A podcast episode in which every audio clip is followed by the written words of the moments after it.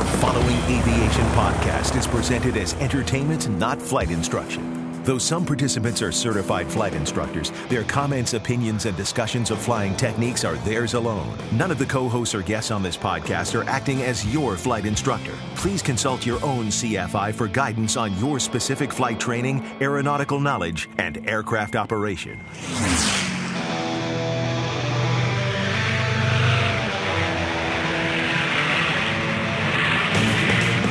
This is the Stuck Mic Avcast, an aviation podcast by thepilotreport.com about learning to fly, living to fly, and loving to fly. Episode number 50, a show about 50s, from our 50th logbook entry to our 50th hour to our 50th landing, our picks of the week, and more coming up now on this edition of the Stuck Mic Avcast. Now, here are your co hosts Victoria Neuville, Sean Moody, Rick Felty, Carl Valeri, and Len Costa. Hello and welcome to episode number 50 of the Stuck Mike Avcast, our golden show. Joining me on the show today are my favorite group of aviation pundits, starting with our first aviation pundit, all the way down from tropical storm damaged Florida, as I understand. Carl Valeri, what's going on down there today, Carl? You know, this isn't a great day to fly. I usually say it's always a wonderful day to fly, but not today. We sure do have a, a storm down here, and it's been pushing all sorts of water around. And uh, luckily, though, right now I have electricity, and that's why I can talk to you on between between the uh, the big uh, bands of the storm. But yes, it was it was quite exciting. They've canceled a few flights, and uh, yes, it's it's nice to be safe and sound. We actually had a uh, tornado go through here just uh, just south of me. It did quite a bit of damage. Oh. You know what's funny though? This is my second episode during a tropical storm. Uh, yes, I do remember the other one. Yeah. I got to stop doing this. Yeah, you the weather. I feel like you know the weather's been chasing you. The tornadoes have been chasing me this season. It's it's it's been it's been a bad start to the spring. I tell you what. I think I have a feeling it's going to be a nasty summer. It is. Uh, it is. I really do. I really But do. I'm happy to be here and safe. That's right. That's right. Uh, joining us next is Victoria Zyko from uh, from the studio in Maryland. How are you today? I'm good. I'm in the fog, just like I was last episode.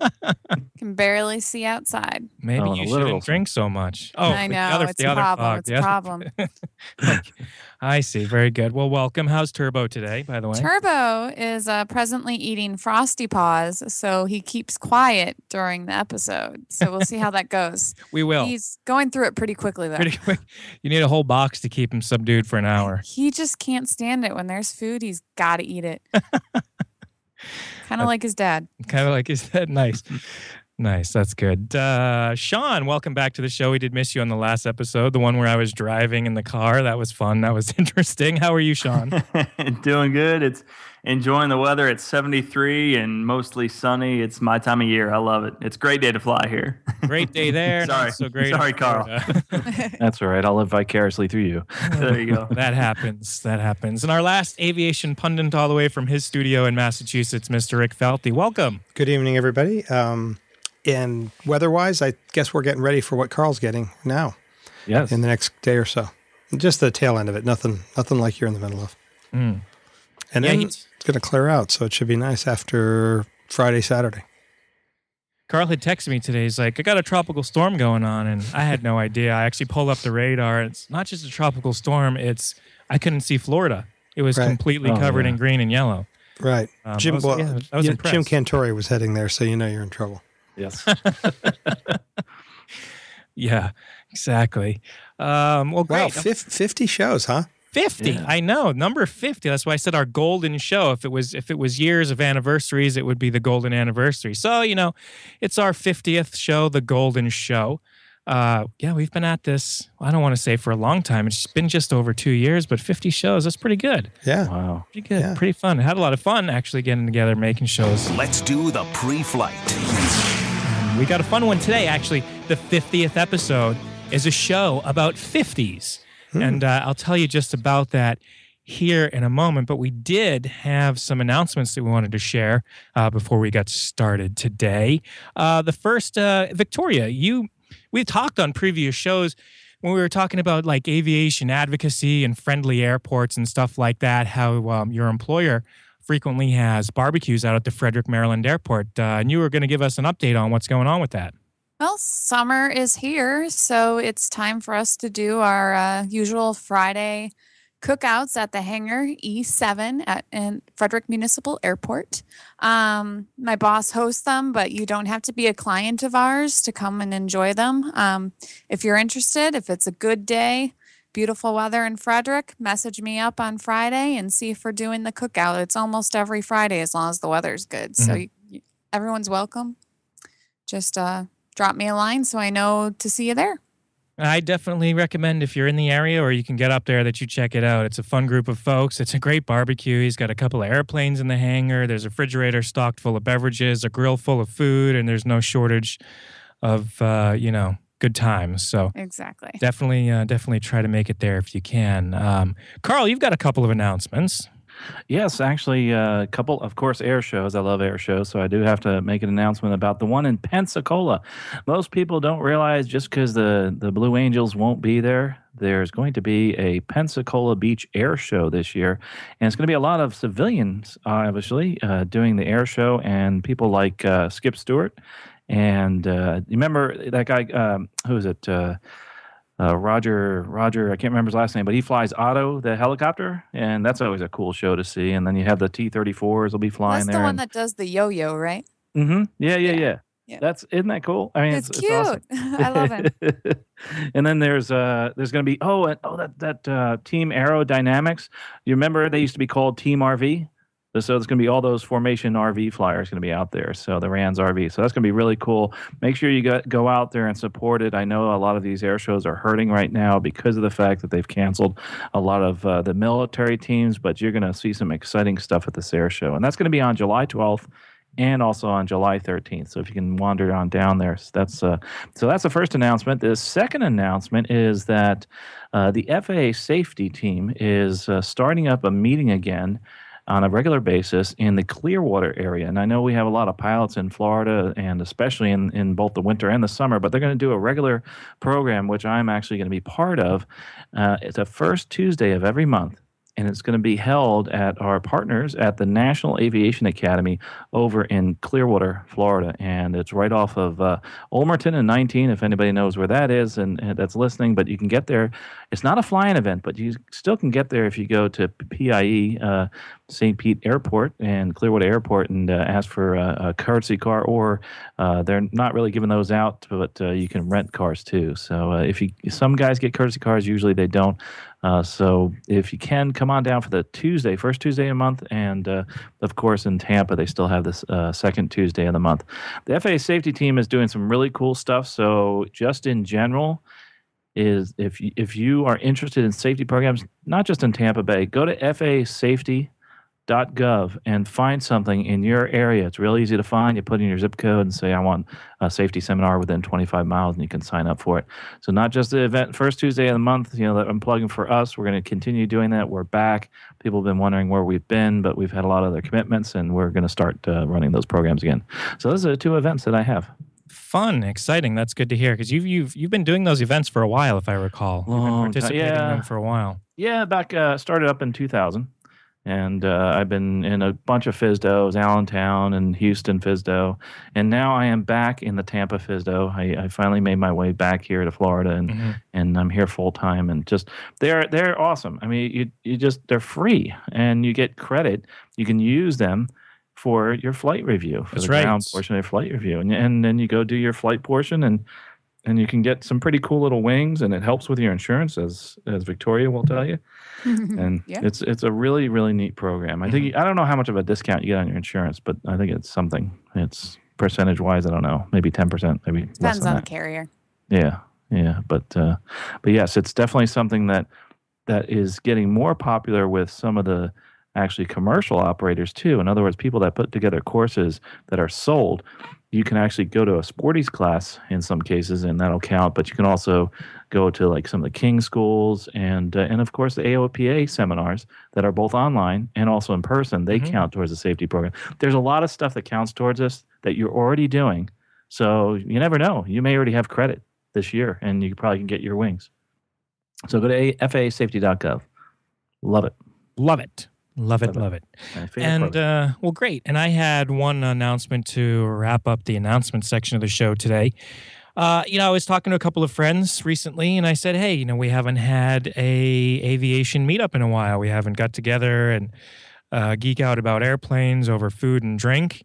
And it just so happens that uh, this coming weekend we're going to be celebrating uh, the Stuck Mic Avcast 50th episode uh, with a little, uh, you know, celebration bash slash fly-in slash meetup here in the Illinois area. That's going to be at the Schaumburg Airport, Schaumburg, Illinois. The identifier is Oscar 6 Charlie at uh, Pilot Pete's.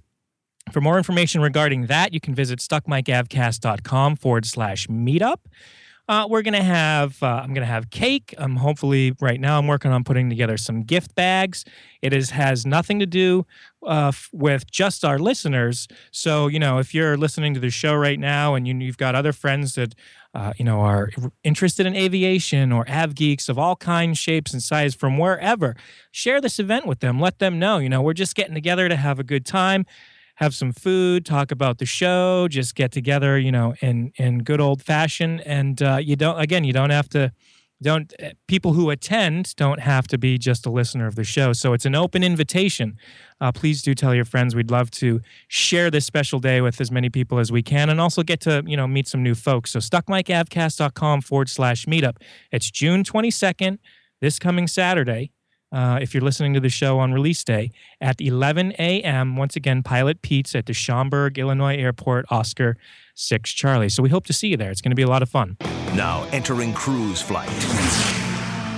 Now, I did say when we started the show, episode 50, a show about 50s. What that really means is uh, we, we were collaborating. What should we do for episode number 50? Let's come up with a fun idea, a fun topic, a fun discussion. Victoria suggested, you know, let's each go through our logbooks and come up with uh, you know 50s whether it's the 50th logbook entry the 50th flight the 50th hour the 50th landing etc etc so we've kind of compiled a list of our personal 50s and uh, before we go into that i did a little research on the internet today. I was kind of like hey you know what's what does 50 mean to me? What does 50 mean to you?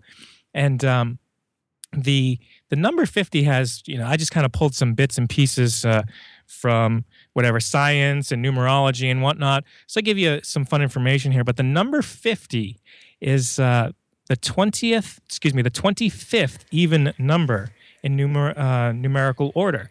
It hmm. also is the atomic number of 10. Uh, for most of us here in the United States, Push, we're aware of pushing 10. Pushing 10. Yes, there you go. Pushing wow. 10. uh, for uh, you know, for the for the uh, residents of the United States, they're familiar. It's the number of stars on the U.S. flag. Uh, numerology also marks the number 50, uh, meaning kindness, grace, and regeneration. Um, this is a fun one. The size of the moon in relation to the size of the earth is the earth is 50 times bigger. I thought that, I actually didn't know that. I mean, that's pretty significant um, in size.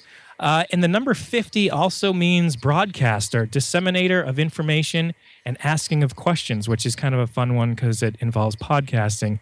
Uh, being a broadcast and disseminating information. So, just a couple of fun facts about the number 50 before we got started. So, uh, you know, I think we can all kind of relate to our 50th entry in our logbook. I know Carl doesn't have mm-hmm. his paper with him. I didn't have mine. I had to I had to do a lot of researching in my electronic one, but I was able to find mine. So, Carl, you didn't find your 50th logbook entry, is that correct? No, unfortunately, okay. I didn't. I no tried. worries. Well, uh, we'll just skip you anyway, and we'll come back to you here in just a minute. But I uh, out. yeah, right. Uh, Rick, tell us about Yeah. your fiftieth logbook entry. Yeah, um, I. It was fun to kind of. It's always fun to go back through, and there's there there aren't always reasons. So when Victoria suggested this, it was a great, you know, opportunity to to look through. And there was a number of other fifties I I looked at first, but when I came upon this one, it was it was great. this was my uh, the way the way the school worked uh, when I was training was, and I don't know if this is universally true, but it made sense at the time, and was that we um, did with a CFI we did prac- the practice cross countries with them. You know, we would run the route, and they would basically, yeah, he's safe to run this route by himself, and we would usually do that, and then the next flight would be the solo cross country. So my fiftieth logbook entry is my practice uh, cross country just before my first solo cross country, um, which was from Norwood to Martha's Vineyard.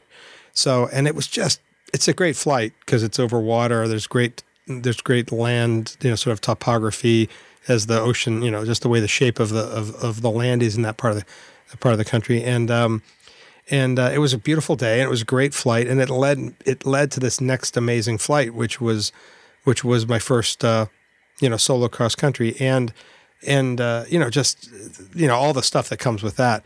Um, I remember I remember thinking after we were done that um, part of the reason I think that the school I was at from Norwood, based on where everything's situated, picks uh, the vineyard. It has to obviously be more than fifty uh, mile nautical miles, and um, and it is just barely. So that is, that gives it that place. Plus, it's really hard to get lost.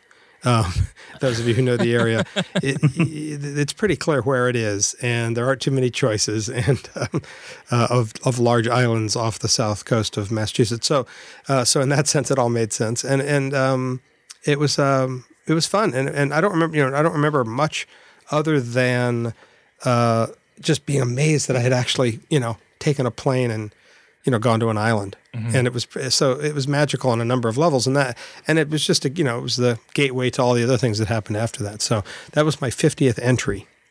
Very um, neat. Wow. Yeah. Martha's vineyard is a good place to go. It is. It's a fun great place. yeah it gets it it accomplishes a number of fun things. It does. Plus the views are views are good. Right? Uh, sean tell us about your 50th logbook entry. My 50th entry was um, one of my first uh, solos out to the practice area, um, out to one of the surrounding airports where I could do uh, takeoffs and landings without a tower. And um, looks like I got in uh, six landings, uh, spent about an hour. And I don't know if other people were this way. When I first got my solo endorsement, you know, I'd take off, I'd leave the area, and I'd get out to the practice area, and I really – I didn't know what to do. you know, I was just kind of out there. I was like, okay, well, I'm here now, and I didn't, you know, I felt confident enough eh, to be safe in the airplane, but I didn't have that confidence to get out there and start doing steep turns on my own. I was, I was fairly afraid of the aircraft starting out, so I'd just go out and do landings over and over again. So this looks like I just went up, did a bunch of landings at one of the other airports, and came straight back. And that that pretty much sums up all of my early private pilot training in a nutshell. It uh, it really does. Uh, did uh, did you guys ever have that experience when you were starting out? I mean, that that's pretty much all my practice area solo flights in a nutshell. I always I did the same thing. I flew like over my house, looped around a bit, but I didn't want to do stalls or anything. I was just yeah. Like, pretty. I'm gonna enjoy myself, do a selfie. Okay. Yep. yeah. I procrastinated a little bit. I'd go out there and kind of fly around in circles for a few minutes, like sort of really wide clearing turns, and I'd be like, all right, I'm supposed to go out here and practice these things. It was, it was almost a little weird not having the um, you know, the guidance of the flight instructor walking you mm-hmm. through a setup or something and you're kind of just out there and you're like, well, I know how to do this, but I don't really feel like doing it, or or you know, sometimes you just kind of like, all right, uh, okay, I'm ready, I'm ready. All right, let's do this, let's do this. And uh, yeah, I can remember, I can remember a similar similar feeling. Mm-hmm. Yeah, without without the structure of an instructor saying, okay, now we're going to do this, now we're going to do this. Exactly. yeah, yeah. I'm trying to remember. You know, it's funny. I I think I recall most. I, I hear everyone talking about heading out to the practice area, and um, for some reason, maybe just the way it all played out, most of my practicing alone was pattern or going somewhere. Hmm. You know, mm-hmm. going to a like they'd approve me to whatever the local nearby, you know, airport would would be to go practice. Uh, you know, landings there, and uh, it's so funny. I d- I don't recall thinking, oh, I better do some more, you know, turns. You know, I better do some more steep turns or something by myself. Uh, I don't know why that is. Hmm. The, the worst part was, you know, debriefing. Well, what would you do? Uh, well, I went out, uh, uh, I turned. I, I, really didn't know what to come back with, but uh, but yeah, that it kind of brought back some memories. I hadn't thought about that in a while, and just sort of the. But it was fun. I love doing it, you know. Yeah. But uh, but yeah, that that's my fiftieth entry. Huh, uh, Victoria, your fiftieth entry. My fiftieth entry was to um, from Pontiac Airport. This is when I was living in Michigan, and I did all my training there. Um, I went from there to Lapeer Airport to do some. Uh, it says in my notes, practice short field landings and emergency procedures. Oh, so I was doing some training. Okay.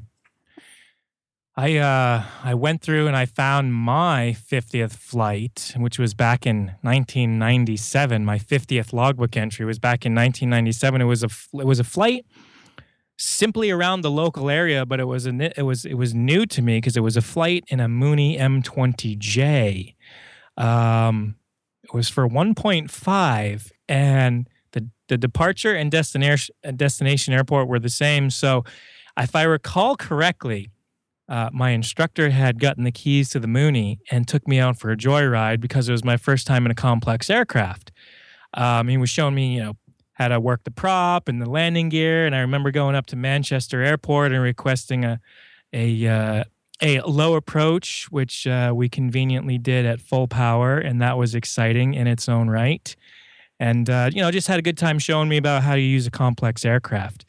Um, that was my 50th logbook entry, which kind of brings us into you know the next one I was thinking about. What's our 50th flight hour? And I'm going to go first because, as it turns out, when I was researching my 50th logbook entry, my 50th lo- flight hour logged was the same flight. Ooh. It was the exact same flight. So I logged my 50th hour during my 50th flight, which was, uh, I didn't realize that until we started doing research for this show. Um, so yeah, that was way back in 1997, and it was in a Mooney, and uh, it was a lot of fun. I do remember that airplane. I so I think it's the only time I've ever I've gone in that very same Mooney, I think like two or three times, but I've never been back in a Mooney uh, since then. I remember it was fun. It was a, it was quite a fast and compared to the 152 that I was learning in, um, but still is, you know, quite a uh, quite a powerful airplane. So it was a lot of fun. Um, how about uh, Carl? What was your 50th hour logged?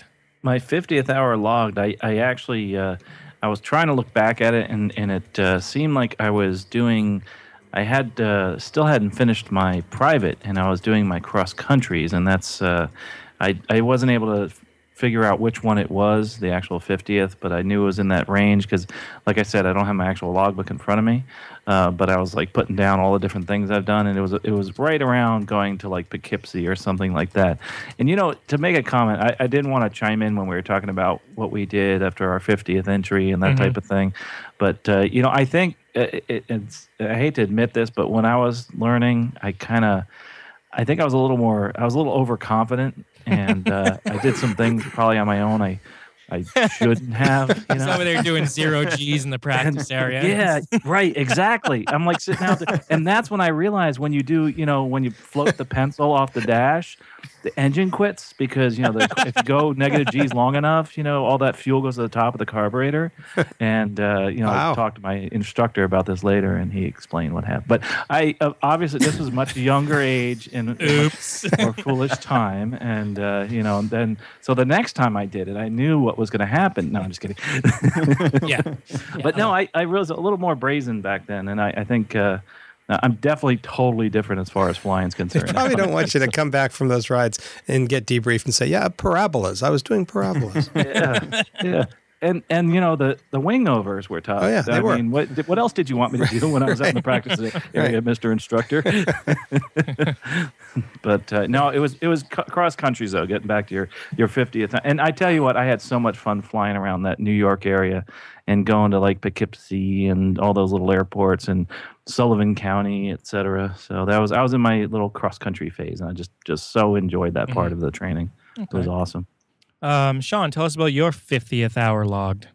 My 50th hour was actually really similar to the 50th entry. It looks like it's about seven flights previous to the 50th entry, but it's actually the very first time I left my home airport solo and uh, went actually back out to that same airport, uh, Frankfort and uh, looks like I did 0.9 soft field touch and go, uh, two landings. So it looks like I literally took off, went over there, did the pattern, landed, and flew back. But I know those that that first time where I actually went somewhere uh, that wasn't the same airport I'd been going in and out of, you know, my whole training life so far. I mean, that, that was a pretty big deal. Um, the first time you're alone in an airplane, you go and you touch pavement somewhere other than where you started. Uh, that was that was pretty exciting. All right, uh, Victoria, I hear you barking back there. How tell us about your 50th? oh my goodness, 50th. um, you know, uh, when I first looked at my 50th, and I've I've looked through this logbook quite a bit actually. You know, just looking at the memories, and I always used to get mad looking at my 50th hour because just a couple of pages back, you see my pre solo stage check. Okay. You know, signed off by the chief flight instructor. You're ready to solo. But then next it was crosswind landings. And then it was steep turns. And then it was pattern work, pattern work, pattern work, pattern work. Oh, look, more pattern work. There's some pattern work. That's only 0.7 hours. Here's 0.3 hours. There's more pattern work. And there are three more pages of just me doing pattern work without ever soloing. Hmm. And I really wish I had someone to go to at the time. That's why I think like the internet is so great these days with the forums out there and podcasts you can listen to. Cause maybe I could have had someone who was like, honey, what's with all the pattern work? You know, you should be doing this by yourself now. You got stage checked three pages ago for it. Now, mind you, it was winter in Michigan and probably windy, but you know, that was a few months that passed. So my 50th entry was actually with a new instructor. My one instructor moved off to the airlines and I finally got this new instructor and that's where like you see things change all of a sudden I'm doing VOR stuff and I'm doing cross countries and finally I'm soloing and like just a few months later I am a, a pilot. And so it's it was very interesting to see that 50 50 hour mark was when I switched instructors and Mhm. finally got on the roll and actually, you know, did something besides pattern work, pattern work, pattern work. Well, you must be very good at it now. No, I, I better have been. I don't know. I don't know the last time I did pattern work. Uh, Rick, tell us about your 50th hour logged. Yeah, it was. Um, it, you know, my all my early training was in, you know, as you know, an S, SR twenty. Um, this was as well, and this was with. It was a sort of a nearby airport. Uh, flew down to Taunton with uh, my CFI, and this was not my regular CFI at the time. I, I only had a few CFIs. I'd been with one for a while, and then for a couple of flights here, I flew with a gentleman who, um, I believe, was a at the time even still was retired from uh, from the airlines and really knew his stuff. And I would remember being very intimidated at first because uh, everybody else seemed a little, you know, like younger and kind of you know looser and whatever. And he and I thought, oh, he's this is you know felt like a ch- I'm gonna have a check ride here every time I fly with this guy. Um, but I ended up loving flying with him. He was just he was great. He knew a lot of stuff. There's things he said just in little moments where uh, that they're still in my head. You know, they're still stick with me. And I don't remember, the, you know, anything specific from from that flight, um, other than the fact that it was great to to to see that my expectations of somebody from a distance turned out to be totally wrong, and um, you know, and and that I learned a lot about uh, you know about flying from him um, at an early point, and it and he, I ended up not flying with him that many more times, but um, but it was it was influential. I remember one of the couple flights in front of that, which was the first time I flew with him, was the flight where I um, where I just wasn't set up right, and he was being he was being cool. He was letting me figure it out, and I went around and I and and I made that call kind of early because I, I I just thought okay I was too high whatever it was, and um and he, and he really was encouraging about that. You know, good you know good call from your point of view. You weren't ready, and and you know so it was it was good. So I liked him a lot, and um and uh, uh, that was what that that's what that fiftieth uh, hour was. hmm I don't suppose that was your first go around, though, if you happen to recall. No, it no, it wasn't. I bet you there's a note in here about yeah, I see go arounds, pattern work go arounds earlier than that. It was it was probably my first choice, maybe because I was going to say, you- yeah, you made it sound like you were proud of the decision. yeah, I think it, I, my memory of it was it was a choice versus okay, you know what, do a go around now, like because part of what I remember the last thing on the you know for me the last thing that the guys did before soloing was, um, you know, request a go around, you know, just to make sure that that that was something that was automatic for me. You know, so that if so, because it was, you know, we'd done on the solo day, if a few a few trips around, everything's looking good, and the last time around was, let's just make sure this he's confident enough to to throw that power in and you know appropriately adjust flaps and all that. And uh, so yeah, I think this was a choice that that didn't you know that was just like oh yeah that was cool. It's okay to do that. You know, so it always sticks with me. Um, uh, he's the he's the also also the guy I was flying with, uh, doing some uh, VOR tracking, and he's the one who first said to me, "VORs are airplane magnets," which I just thought was I, I, it stuck with me. You know, just keep your keep your eyes out there because as, as you near a VOR, they, you know, there's a reason. There's, there's likely to be other planes, and he just said, and he said that phrase to me, and I'll always remember it. Anyway, nice. Yeah. Um. Well, fun, and and so this was kind of like really the I wanted to say the common thing we had all going, searching through our logbooks, our 50th entry and our 50th flight hour. And so now I think we each kind of have some other variations of 50s. And so we'll just go in order until we kind of um, share all of them. But I was going to talk about, well, not even really talk about, but just, you know, I was looking at what other 50s are in my logbook. And again, like I said, I don't have my paper logbooks with me.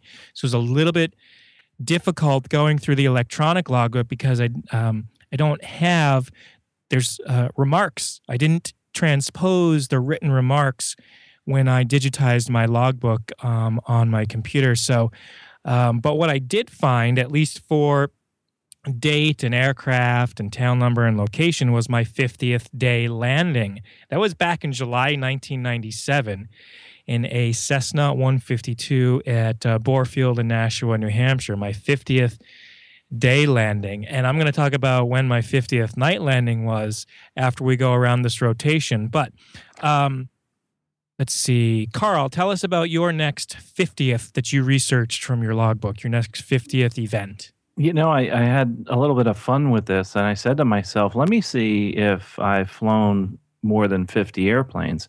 So I started, I made a little document and I started documenting all the different Pipers and Cessnas I've flown. And what's amazing is that, and this seems contrived, but but it just so happens I've flown my 50th aircraft, and just in the in January this year. Wow! And my last aircraft that I just flew was my 50th aircraft, and that being like the the Airbus, the A320 was my last aircraft, mm-hmm. my last new aircraft. But I, I, looked through and I had I had forgotten about some of the, the neat little planes I had flown, like the Zenith Zodiac and and the Mudry Cap 10Bs and and all the different you know airplanes like in the Piper Cherokees, the Senecas, the Comanches, and Navajos, and and things I totally forgot I even taught in, like the Socata, the Trinidads and Tobagos, and and certain experimental aircrafts and the different Embraers and all. So it was it was like as I was going through this list, what was really cool, and I think I, I think it'd be cool if if if you did this too. If if you went through all the different airplanes you've flown, because there's a flight that comes to mind every time I wrote down a specific aircraft. I don't know if that would happen to you, but it was so much fun in doing this. I kind of wish I could just say, okay, Piper Tomahawk. I remember my first landing mm-hmm. was the most memorable there because it was so touchy, that type of thing on on the elevator. And the first time I flew, say a Piper Navajo, I remember that the glow of the exhaust. You know, you, you remember specific things that either strike you as amazing or strike you as scary. And the first time, you know, I did a snap roll was in a super decathlon and that type of thing. So, so I, I think it would be a lot of fun if if if you went out and just did the same as wrote down the different aircraft your first 10 or whatever aircraft you've flown. But uh, yeah 50 i'm actually at 50 now. Just amazing. It's uh, I, I couldn't believe it when i did. I said oh my gosh i'm at 50 that's pretty ironic. 50th yeah. episode this is so cool. And uh, yeah it was just it was just so neat to see like i got like brought back memories you know the the eurocopter. I flown an a star a twin star actually the twin star that was in the james bond movie. Uh, i got to fly that one the robinson 44 and r22s and bell jet rangers and just all and a hot air balloon i couldn't remember the model of. I know there's all sorts of models out there but i just couldn't remember that one. And uh, you know the Beech things like Beech musketeer sundowner and uh, you know planes that I, I forgot I even knew about, and it was just just so cool. And talking about Martha's Vineyard, my first time in a Cessna 421 Golden Eagle was actually to lunch at Martha's Vineyard. So that kind of kind of relates to that. I remember that day going out there. That was awesome. Yeah. Hmm. But uh, so yeah, if you, I, I think it's a neat trip. Uh, uh, this whole 50 thing we're doing is great, and I think eh, you know even you can do that. You can look at it your logbook and and say to yourself, this is this is why I fly. It's not mm-hmm. just the enjoyment, but the memories mm-hmm. that, that we've made. And that's that's what I did. I, I, had a wonderful time putting this together. So I'm at my 50th episode, and I'm at my 50th aircraft. Mm, that's wild. And while while you were talking about it, I was just curious. I counted 42, which I'm even actually surprised that it's been that many. But I recognize I guess when you're flight instructing, you c- there's there's sometimes a chance when you fly so many different kinds of airplanes, and I and I know for me that's what's that's what's gotten me a, a- the experience in so many different kinds of airframes and makes and models. Um, but yeah, that was that's interesting. Fifty on the fiftieth, and and let alone the new job in the Airbus. Yep. Yeah, it's awesome. Have you run across any of those that you look at that you don't know what they are? Because I came across one that said Beech Travel Air. And I was like, what is Uh, that? You know, and then I realized, oops, I used to teach in that a while ago. No, yeah, no, I've, Memories fading. I I do re- yeah I have to say I do remember all of them. They each had Yeah. a specific mission or a specific student or uh, different flight reviews with aircraft owners. Yeah, I do actually remember remember them all. Well, Len, as you get closer to 50, like I am, you'll start forgetting those, Those things aircraft- become foggy like Victoria in in Maryland. Okay. Hey. Speaking of Victoria, why don't you share with us one of your other 50th events that you researched? Yeah, I got a few more 50s down here, but um One at a time. One at a time. yeah, um I'm going to say do next is my 50th um hour PIC was actually shortly after I became a pilot and I was on a roll this time. I knew how to start training and how to get things done from my past experience. So my 50th hour um, PIC was just before my instrument check ride, which my instrument check ride, I have never been so confident and ready for a check ride in my life. The other two, I felt like I was going to throw up. But this one, it's great. I knew I had it. So my 50th hour PIC was just before that. All right. Uh, well, let's see. Uh, Rick, tell us about your next 50th event. Yeah, I- Actually, tell us about the fun one that you told me about off off the show. Oh, uh, The uh, one revolving around starting flying late and, and your birthday. oh yeah, yeah. Sorry. Da, da. I Sorry. was like, that was fun. well, it relates to being 50 because I didn't know. I remembered. I was I was just going to say first of all, I actually looked at 50th um, uh, landing, and that was pattern work. So just har- harkening back to what Victoria was saying, pattern work, pattern work. Pattern work. Um, it was right in there. Uh, yeah, the um, the 50 because I uh, you know I started late, and so I can note the first flight I did um, at 50 or you know 50 years or older. And it was and I had just I was just about to, uh, I've lost track of the page. I was just about to um, do my check ride and so my first my my flight first flight at 50 was my um, mock check ride with my CFI um, about well it turned out to be a couple of weeks before my actual check ride because of weather. But um, but that was a big one, and obviously, and uh, that was in a Cessna in, uh, um, you know, the, the the Garmin Cessna that I, the same one that I fly a lot now, actually, and um, you know, it was very cool. The other, so it was it was a very significant one, and uh, you know, I'm, it was fun to notice that again. And the other one I looked up was um, the same thing Victoria just talked about, which was 50 hours uh, PIC, and that for me was a um, fun trip in the SR20 over to Barnes, uh, cross country trip uh, west uh, to Barnes. Um, my notes just say um, that I, you know I did flight following, GPS direct, the the the uh, the altitudes I used to and from, and uh, noted that I did two great landings. So I was very happy that day apparently, and that was my 50th PIC hour. Fun. Um, Sean, your fi- next 50th event. My 50th landing was uh, was actually my first uh, ILS landing. I guess we were um, that was actually the flight just before my first solo, and I I, I remember this was uh, the summer of 2001, and um, every morning I had a summer job, and so I was trying to get my flights in before I started work at 10 in the morning. And every morning it was uh, it was foggy, and, and it I, I think like I there was no surprising me with my first solo like there is with some people because I was ready for it and we kept trying to do it and the the ceilings were just too low every time. So it looks like we went up one time. Uh, I went with my instructor and uh, looks like he showed me uh, what ILS uh, what an ILS looks like.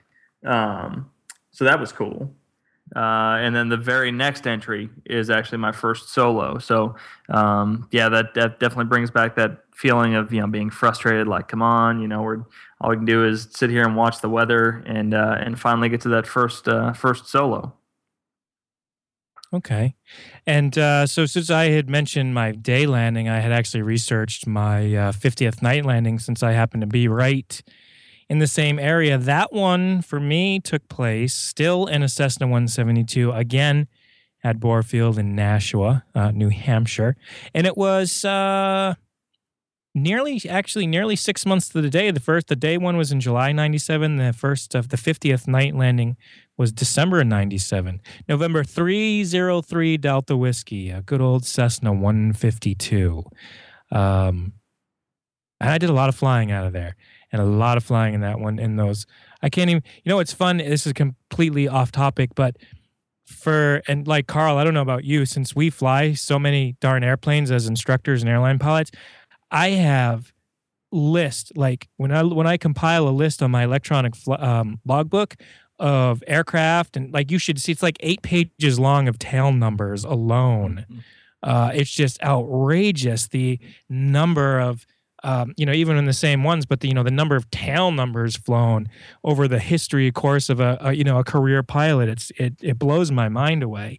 And I never realized how much, you know, you could sometimes fly three, four different airplanes in a single day at the airline. And, um, but, uh, getting away, to list them all that way, you know, yeah. Kinda, and you look at one them list and yeah, type of aircraft and, and numbers and, mm-hmm. and, you know, there's certain ones you mem- remember too, you know say, "Oh no, there's that one." Only the bad one. yeah, exactly. the good ones, like the one I sat in the other day, and I was like, "Oh my gosh, this has to be the most comfortable model, uh, the most comfortable tail number I've sat in in a while. Like I actually feel good in this plane. It's the seat's comfortable, the angle's comfortable, everything everything fits nice, you know." And, and uh, yeah, I certainly don't. I remember the the bad ones more than the good ones. But um, moving on, Carl, your uh, your next 50th event you wanted to share. My next 50th event? Did I have that on there? No. But, Should you have? Well, I, you know, if you don't have one, we'll just keep going until no, everybody I'm sorry. runs I, out. I tried to look at my, my Oh, logbook and I didn't have, I wasn't able to, to find out the 50th event. Lame. I well, know. not, I was no, your next Um, 50th that you were going to share, whatever it was. Uh, I don't know if you've got how many you've got on your list. Have you already? Have you told us everything? Yes, I did. You actually. I- slacker. I'm Okay, so we'll just- lame. Oh, no, it's I okay. am so It's lame. all right. You, Demoted. you were fighting a tropical storm today. I saw, was. I saw You know, pictures I of you was- with a bucket emptying out. You know, It, it was kind of scary. Yeah, we were. I was in a no wake zone and I was driving. in the driveway. I was. I mean, my pic. Look at my pictures on Facebook. It's it says no wake zone. It's crazy.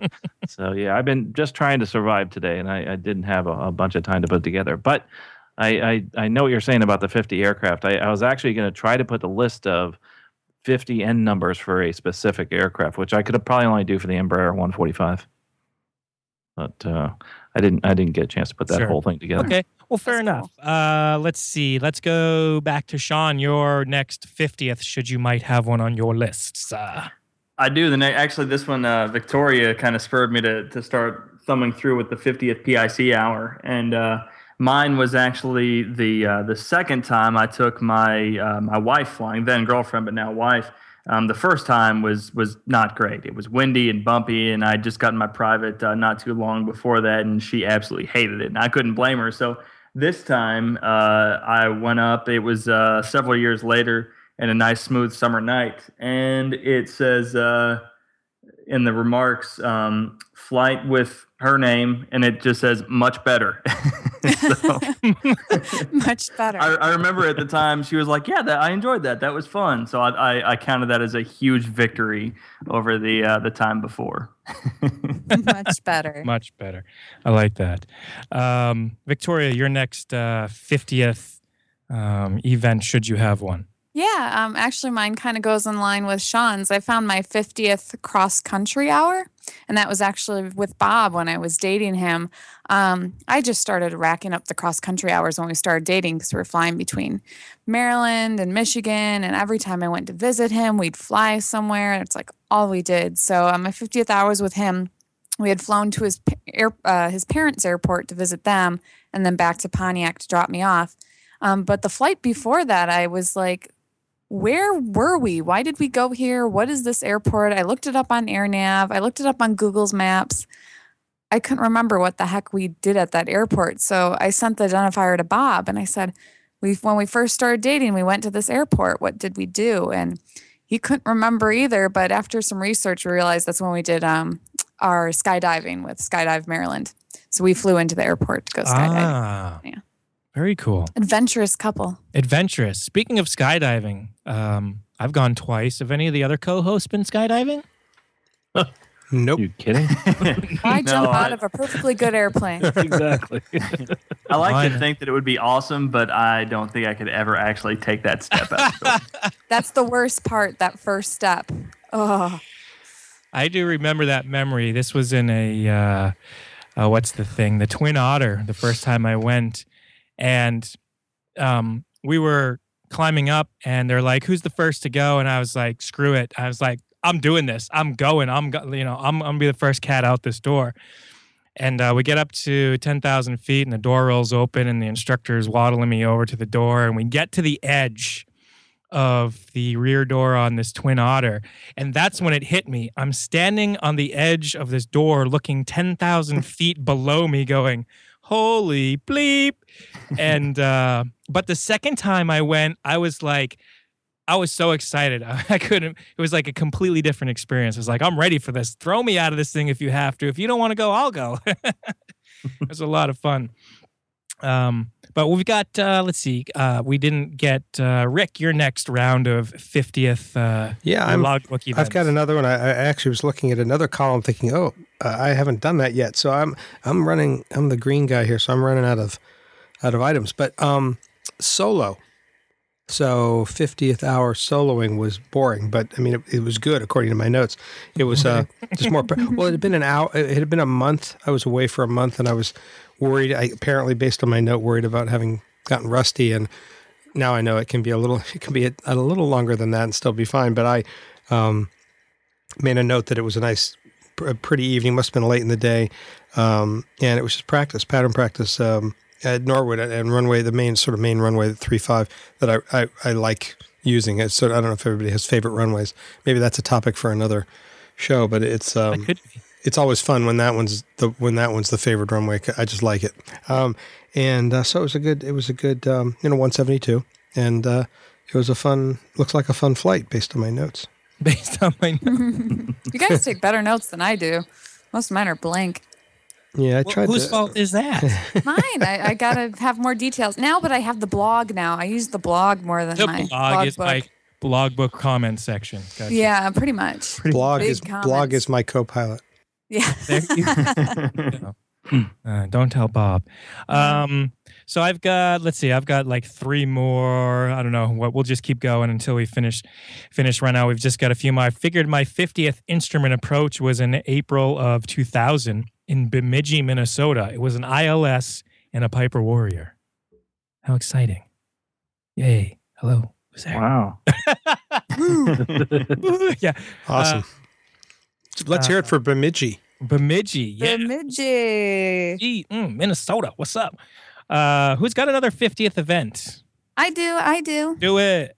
Well, my previous one was, you know, mentioning cross country with Bob, and I got to thinking about um, people you fly with the most. Now, excluding flight instructors, is there anyone you can think of you flew with 50 or more times together?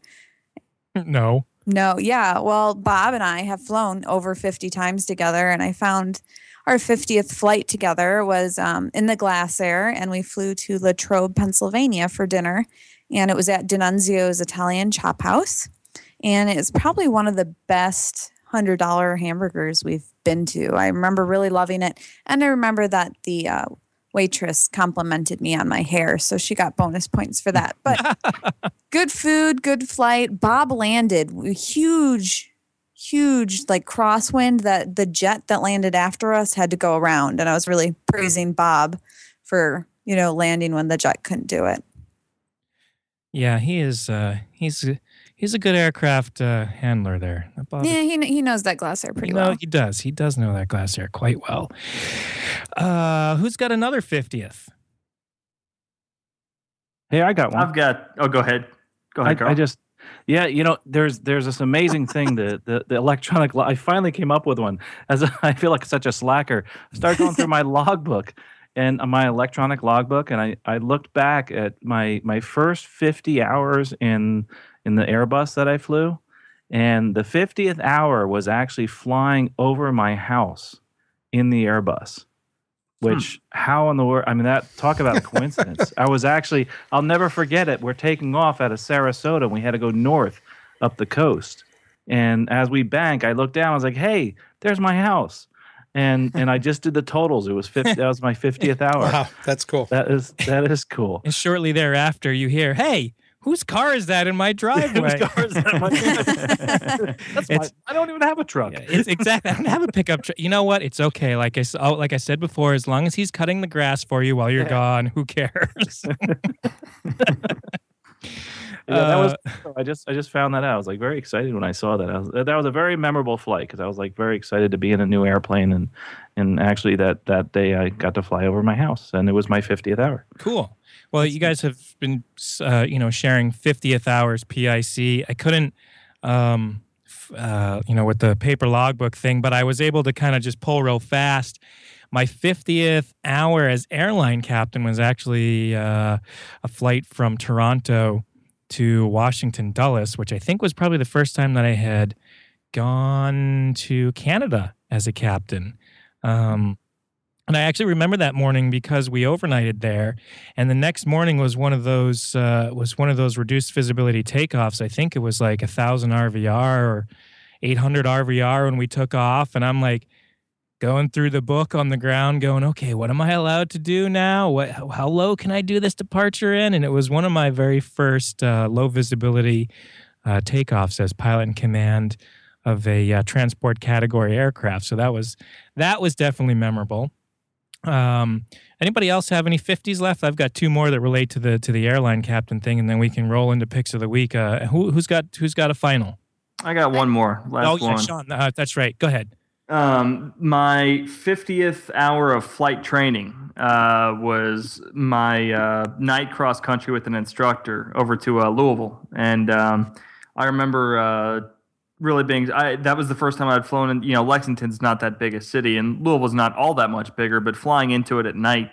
Uh, and just seeing all the lights was uh, was awesome. And then there's a great pizza place. I, I don't know if it's still there, but a place called Bearno's and I remember having an, a great pizza there that I don't think I've ever been back to. So uh, it might inspire me to take another trip back over to Louisville and see if it's still around. Now is that uh, SDF or the other Louisville airport? No, that was uh, Bowman Field. Okay, yeah, because I was going to say if you go into SDF, that all those lights are, you know, all the U, the uh, the UPS facilities. It's just it's ridiculous. It's massive. It's unbelievable. Um, yeah. Okay. Uh, Victoria, you had uh, another fiftieth. Um, yeah, uh, actually, it's the 50th blog post since I kind of make my logbook and my blog um, together here. Your I blog put all my notes. Yeah, my blog book. Logbook. So my 50th blog book post was um, Put-in Bay, Ohio. It was actually my second time going there. Um, I went there once in the Cirrus, and the second time I brought Bob, and it was after a really stressful week. And I said, we need to party. And Put-in Bay, if you've never been there, is the Key West of the North. They even have Key West Week, and there's the world's longest bar is there. There's great bands. There are so many bachelorette parties. It's unbelievable. But the weekends are the Key West of the North, and it is fun. I have I've flown into that one. And, Yeah? uh, Yeah? Did you like it? That is a cool approach. Yeah, yeah. what we do you think up, of the uh, monument at the end of the runway? That yeah, it was a little Yeah. bit pucker factor right there. Yeah, just a bit. I was I was a passenger. I was in the I was in the right seat, and uh, yeah, you know, watching that, uh, they told they briefed me beforehand. They're like, just by the way, you know, keep an eye out, and you know, me, I'm I'm I'm pretty careful, so I my eyes were just glued on that thing the whole time. But uh, yeah, that's a, that's a great little island. Yeah, it's fun. And you can walk everywhere. We didn't have to rent a car. You know, we hitched a few rides on some Mhm. um, golf carts, but that's about it. I love those uh, those little places where it's just golf carts. That's so much fun. Oh, yeah. There's a couple others. I think Tangier off of uh, the coast of Virginia, or not off the coast, but in the Bay of Southwest Virginia, Tangier Island. I think Head is there soon. Yeah, I believe it's no motor vehicles. I think they either had horse and buggy or You're, you're bicycles. thinking of Mackinac Island. well, oh, Mackinac Mackinac Island's with the horses. buggy. Yeah, okay, then it was. I don't Um, think Tangier has horses. no, then it was just the golf carts. Then there was something Yeah. about something about motorized vehicles down there that was different. Yeah, I haven't been to Mackinac Island yet, but uh, Mackinac's amazing. They got rid of the bump in the middle of the runway, which is nice. it's not a bump; it's a ramp. It's a launching ramp. Pretty much. Yeah. um, all right. Well, I'll just finish it up since I was we were talking about 50th PIC. So I talked about the 50th hour uh, as airline captain, the 50th flight. However, ironically, which wasn't even at the airline, but the 50th flight since uh, since becoming airline captain was the flight that I did in the SR-22 down in Maui when we went island hopping that we've talked about on the show here. Um, so subsequently, I was like, okay, well, what's the next logbook in the ent- entry in the logbook? That was my true uh, 50th flight as airline captain, and that was from um, it was from Chicago down to Atlanta, and I actually do remember that one too because uh, Atlanta's got Atlanta's one of those airports that has a lot of uh, RNAV arrivals and departures, and uh, there's some you know some things that you have to take into account when doing those, and I remember. Being my first time as an airline captain at Atlanta, doing an RNAV departure. So once again, making I uh, making sure I crossed all the T's and dotted all the I's before we did take off there. But uh, sounds like we've kind of wrapped up all the 50s, and we almost forgot. Tell us about your 50s, whether it's your 50th entry, your 50th hour, your 50th landing. We'd love to hear about them. Send us a message on Twitter. You can email us. You, the contact information is all on the website at stuckmicavcast.com. You can even leave us a comment in the blog post and, uh, you know, share your 50th flight experiences with us. We'd really love to hear them. Be a lot of fun to see uh, to see what yours have been about. Our picks of the week. All right, great. Well, why don't we move on to um, to our picks of the week? Tell us about your pick of the week, Sean. My pick of the week is uh, it's a movie that's going to be coming out soon called Sole Survivor. It's a documentary, and I had a chance to see an advanced screening of it, and um, it's really interesting. It's um, not really a happy topic, I suppose, but it looks at um, people who have survived airplane crashes and been the sole survivor, and um, you know, in the movie, I think they say there only it's only happened 14 times, and so it centers on one guy who had survived a crash in uh, Reno several years ago, and he decides he wants to reach out to other people. Um, so, you know, me being a Kentucky guy, I have a lot of interest in um, Comair 5191, and the uh, the first officer from that flight was the sole survivor, and he's featured in the movie. Um, and to to see them all sort of share their experiences, what it means to them to have been the sole survivor, um, what they've done with their lives since then. It's really interesting. Um, it's I believe it's going to get a wide release um, in the summer to fall of this year, and uh, I really recommend it. It's it was made on a pretty tight string budget. I believe at some points the director even had to put it on uh, Kickstarter just to keep it going.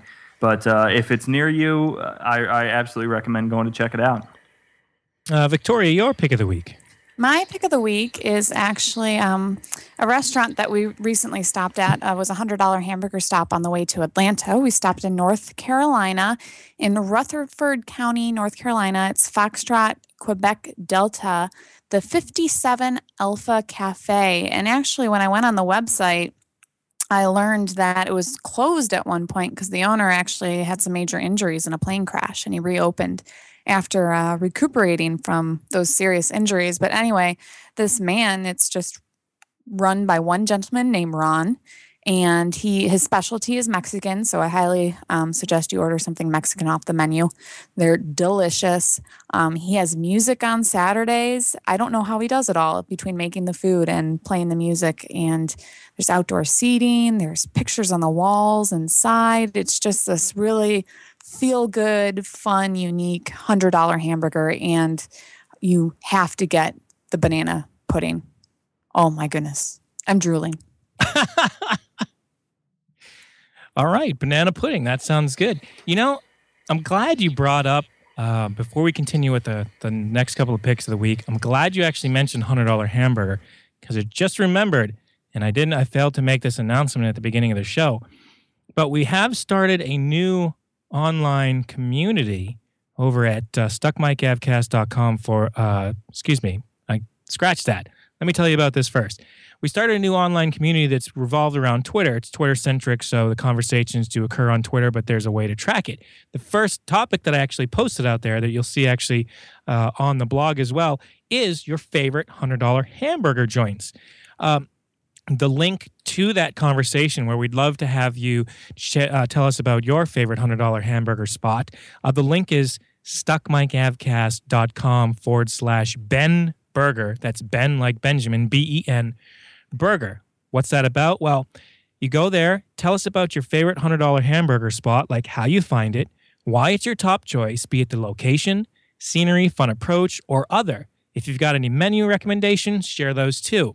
Don't forget to use uh, the hashtag BenBurger to track the conversation. Now you might be asking why, why BenBurger, Len? Well, I just came up with this. It was silly. It was fun.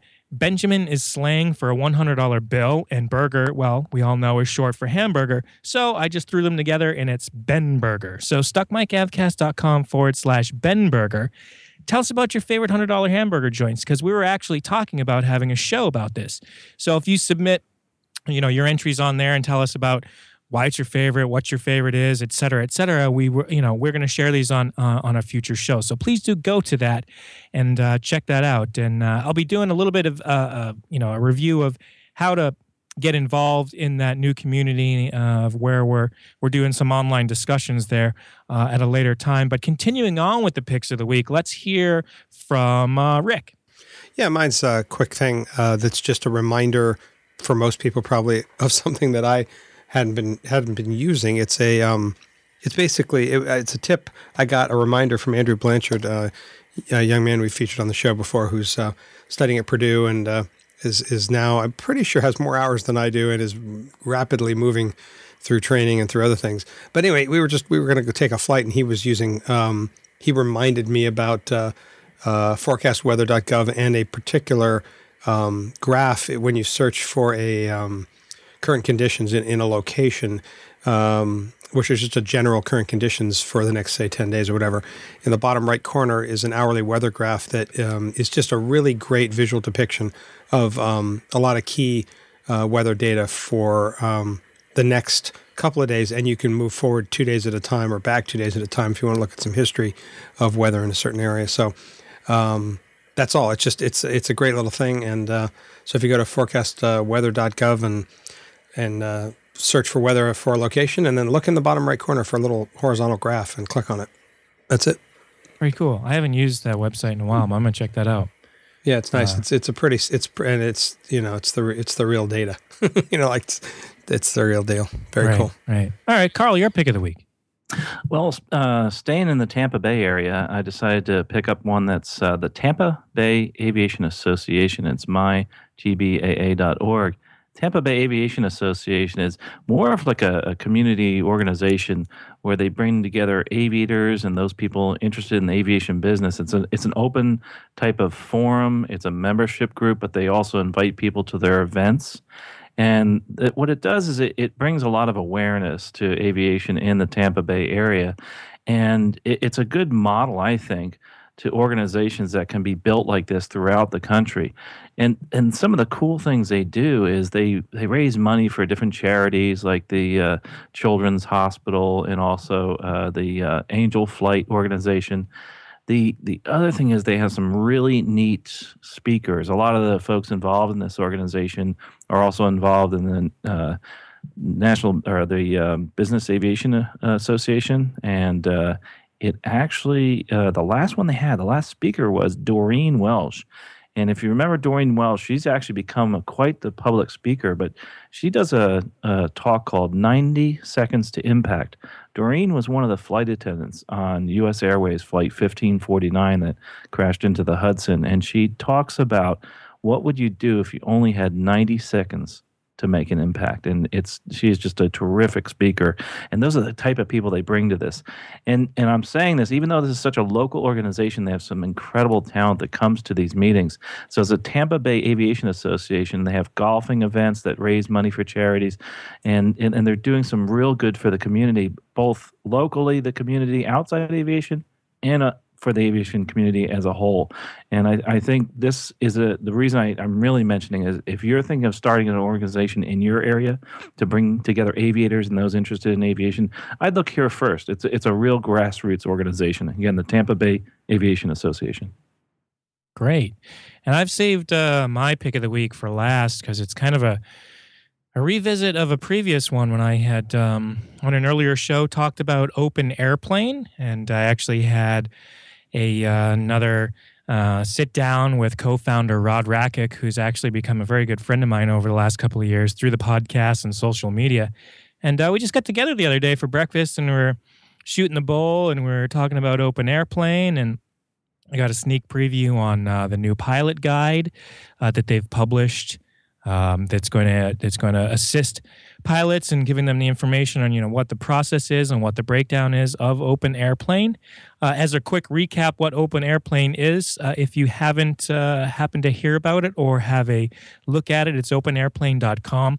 It is a new, what I term, revolutionary way to rent an airplane. Basically, you uh, will get an aircraft checkout in, say, a Cessna 172 in, uh, you know, Rick lives in Massachusetts, so Rick goes to his FBO if they participate in the open airplane network, gets a checkout in a 172.